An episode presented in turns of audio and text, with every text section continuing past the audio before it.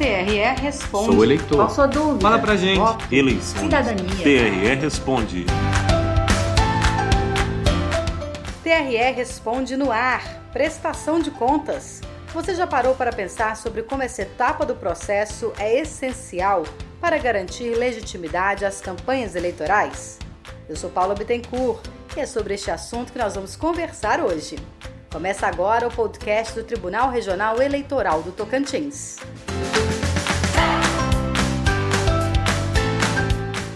Proximidade das eleições municipais 2020, é cada vez mais necessário ficar de olho na arrecadação e no uso que os partidos políticos e candidatos fazem dos recursos financeiros durante a campanha eleitoral.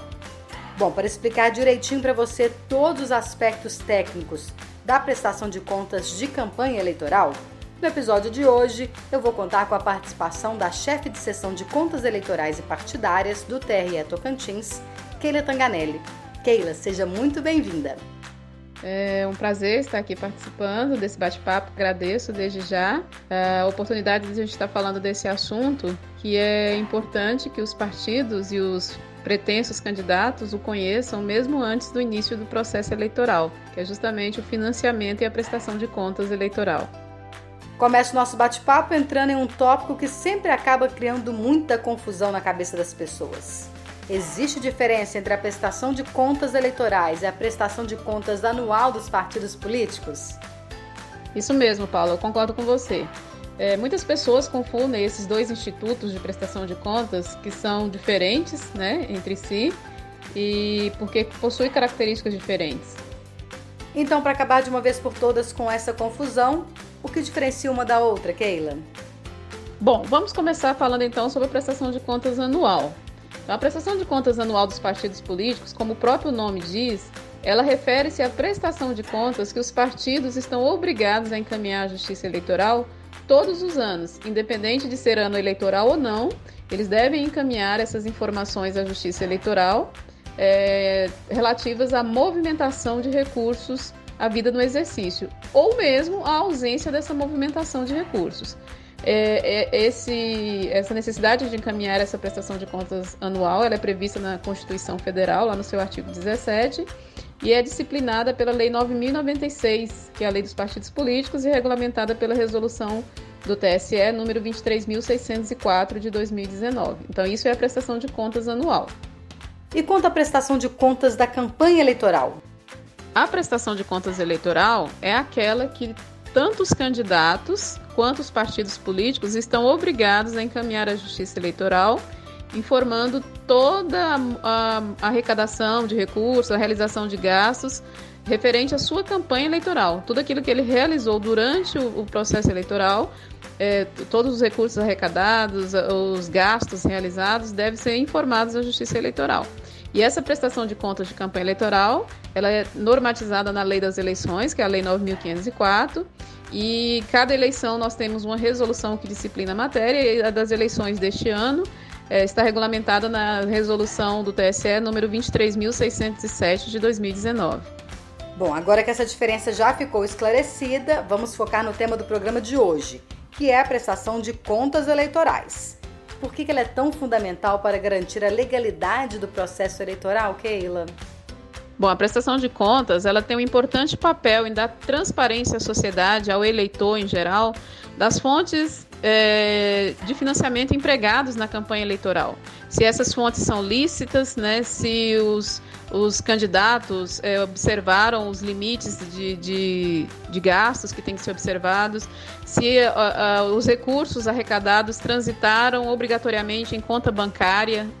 E além disso, além de verificar a licitude, a origem dos recursos, a prestação de contas também vai permitir é, verificar se a regularidade dos gastos, da aplicação dos recursos na campanha, se realmente foram gastos dentro do, dos limites e dentro da previsão estabelecida na lei. E quando é que candidatos e partidos políticos devem começar a tomar providências para essa prestação de contas? O trabalho começa antes mesmo que a campanha eleitoral seja iniciada, não é isso mesmo? Exatamente isso, Paula. Então é importante que os candidatos eh, e os partidos políticos eles conheçam os pré-requisitos antes mesmo de iniciar a campanha eleitoral, sob pena de depois eles não conseguirem corrigir mais eh, eventuais falhas, né?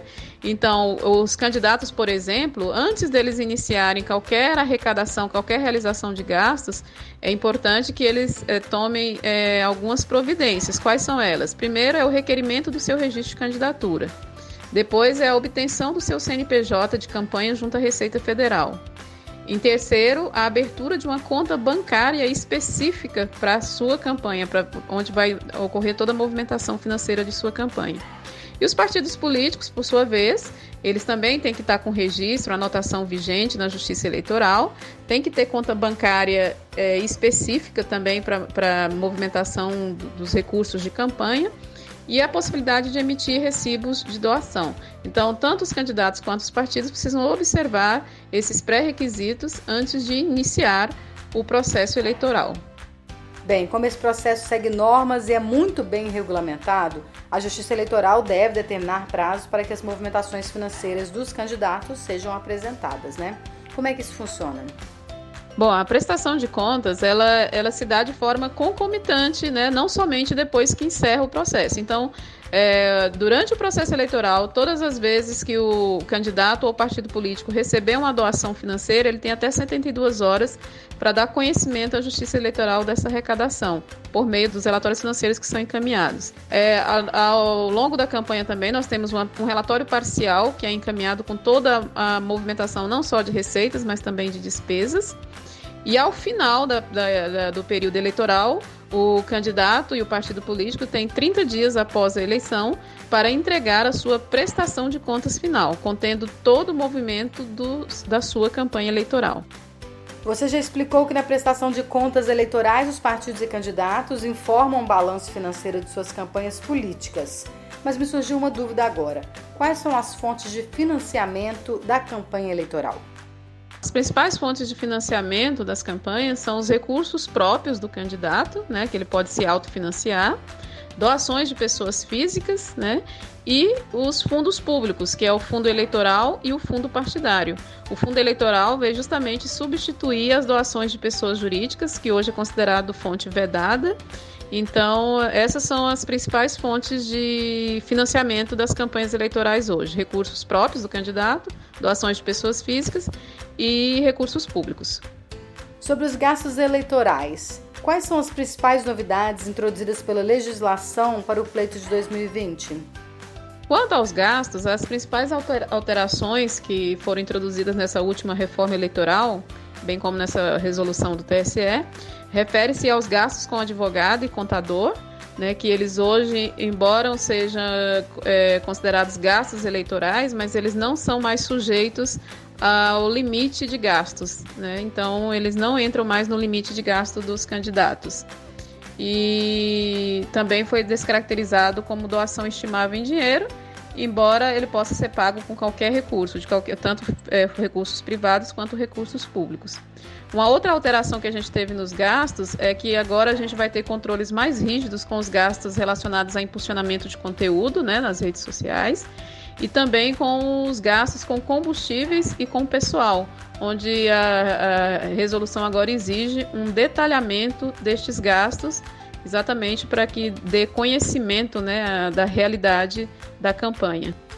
Ó, e aproveitando que estamos falando sobre regularidade, as contas entregues à Justiça Eleitoral são analisadas e julgadas, né? Podendo ser consideradas aprovadas, aprovadas com ressalva, desaprovadas ou não prestadas.